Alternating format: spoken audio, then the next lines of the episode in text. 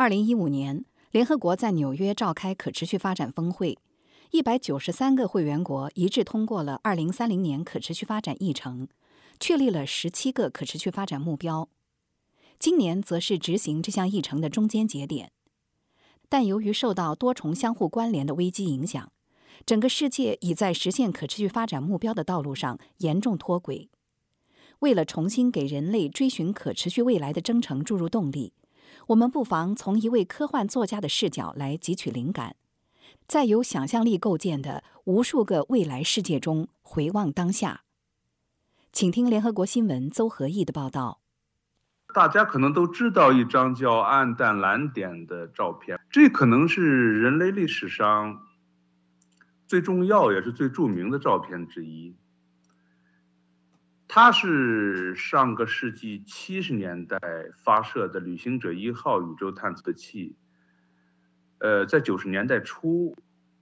在距地球六十亿公里的太空中拍摄的。初看上去，整张照片它都是黑色的，很仔细看才能发现，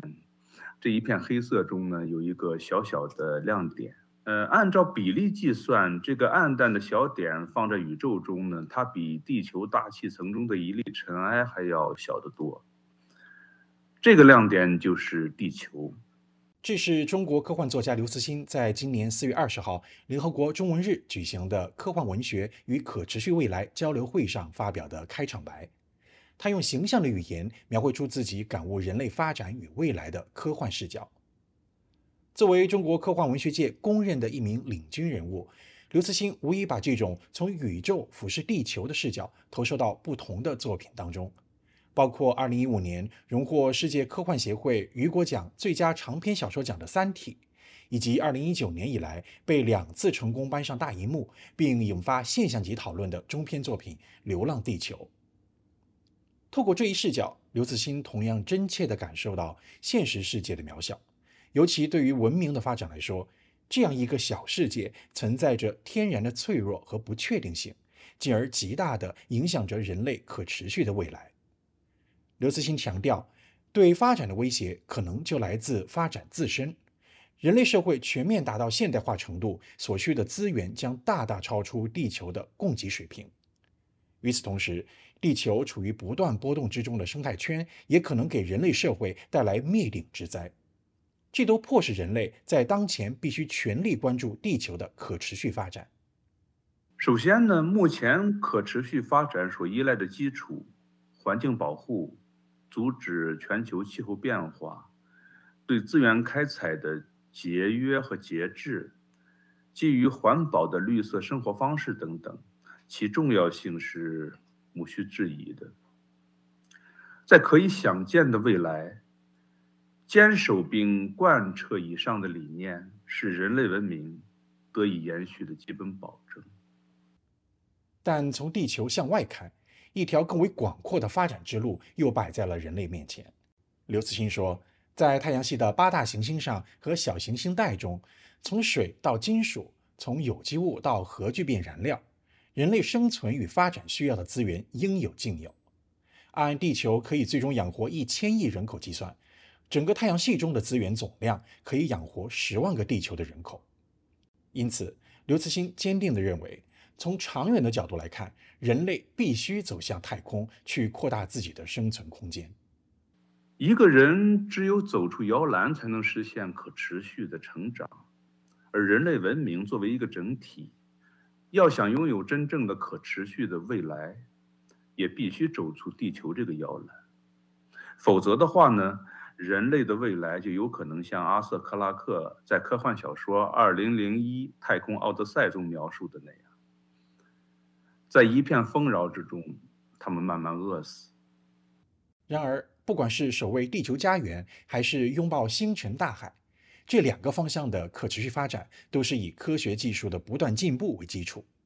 对此，刘慈欣坦言，人们面对的现实并不是很乐观的。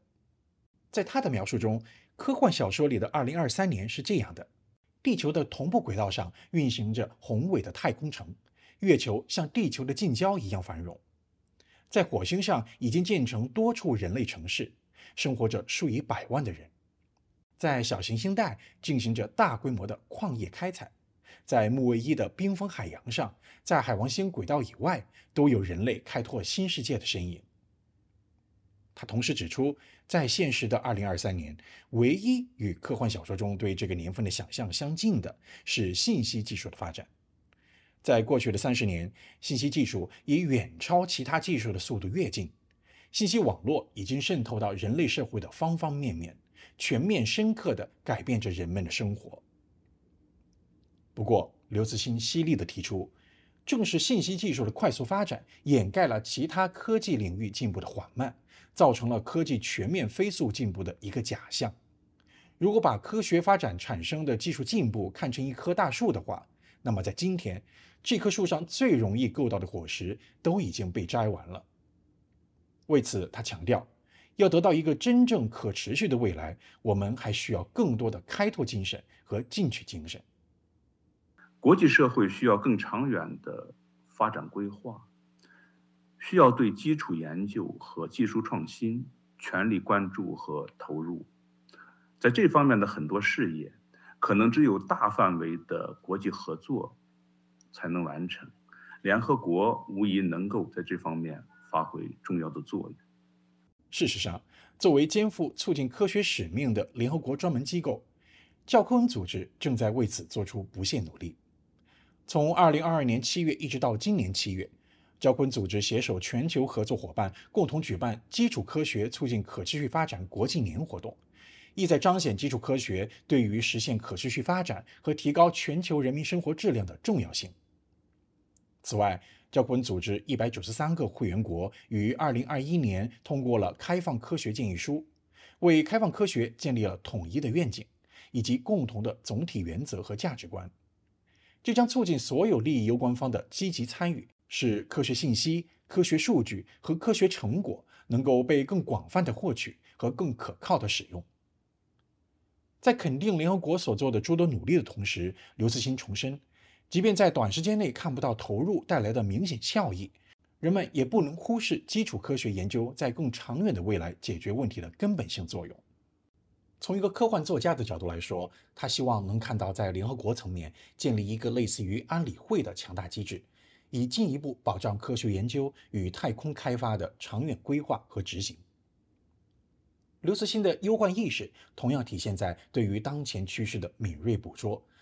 他特别对近来引起广泛关注的人工智能发展做出了判断。人工智能开始有了取得突破的迹象，科幻小说中无数次描述过的二十一世纪强人工智能已经现出泥端。其实，早在这一波生成式人工智能显山露水之前，教科文组织在其二零二一年六月发布的最新科学报告中就指出，全球有关人工智能和机器人的研究发布，仅在二零一九年就达到近十五万篇。这一领域可以说碾压了其他跨学科技术的研究产出。在这种热度的加持下，刘慈欣从辩证的角度预感到人工智能对于人类近期未来的影响。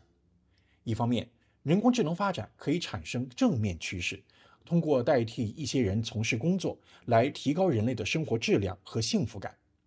另一方面，这种替代性又可能给人类社会的运行带来冲击，尤其是当前趋势似乎与以前的预测正好相反。人工智能可能首先代替的是需要高智能和高教育水平的工作，如医生、教师和股票经纪人等。他还自嘲道，这其中可能也包括我们作家，呃，也可能首先被代替的。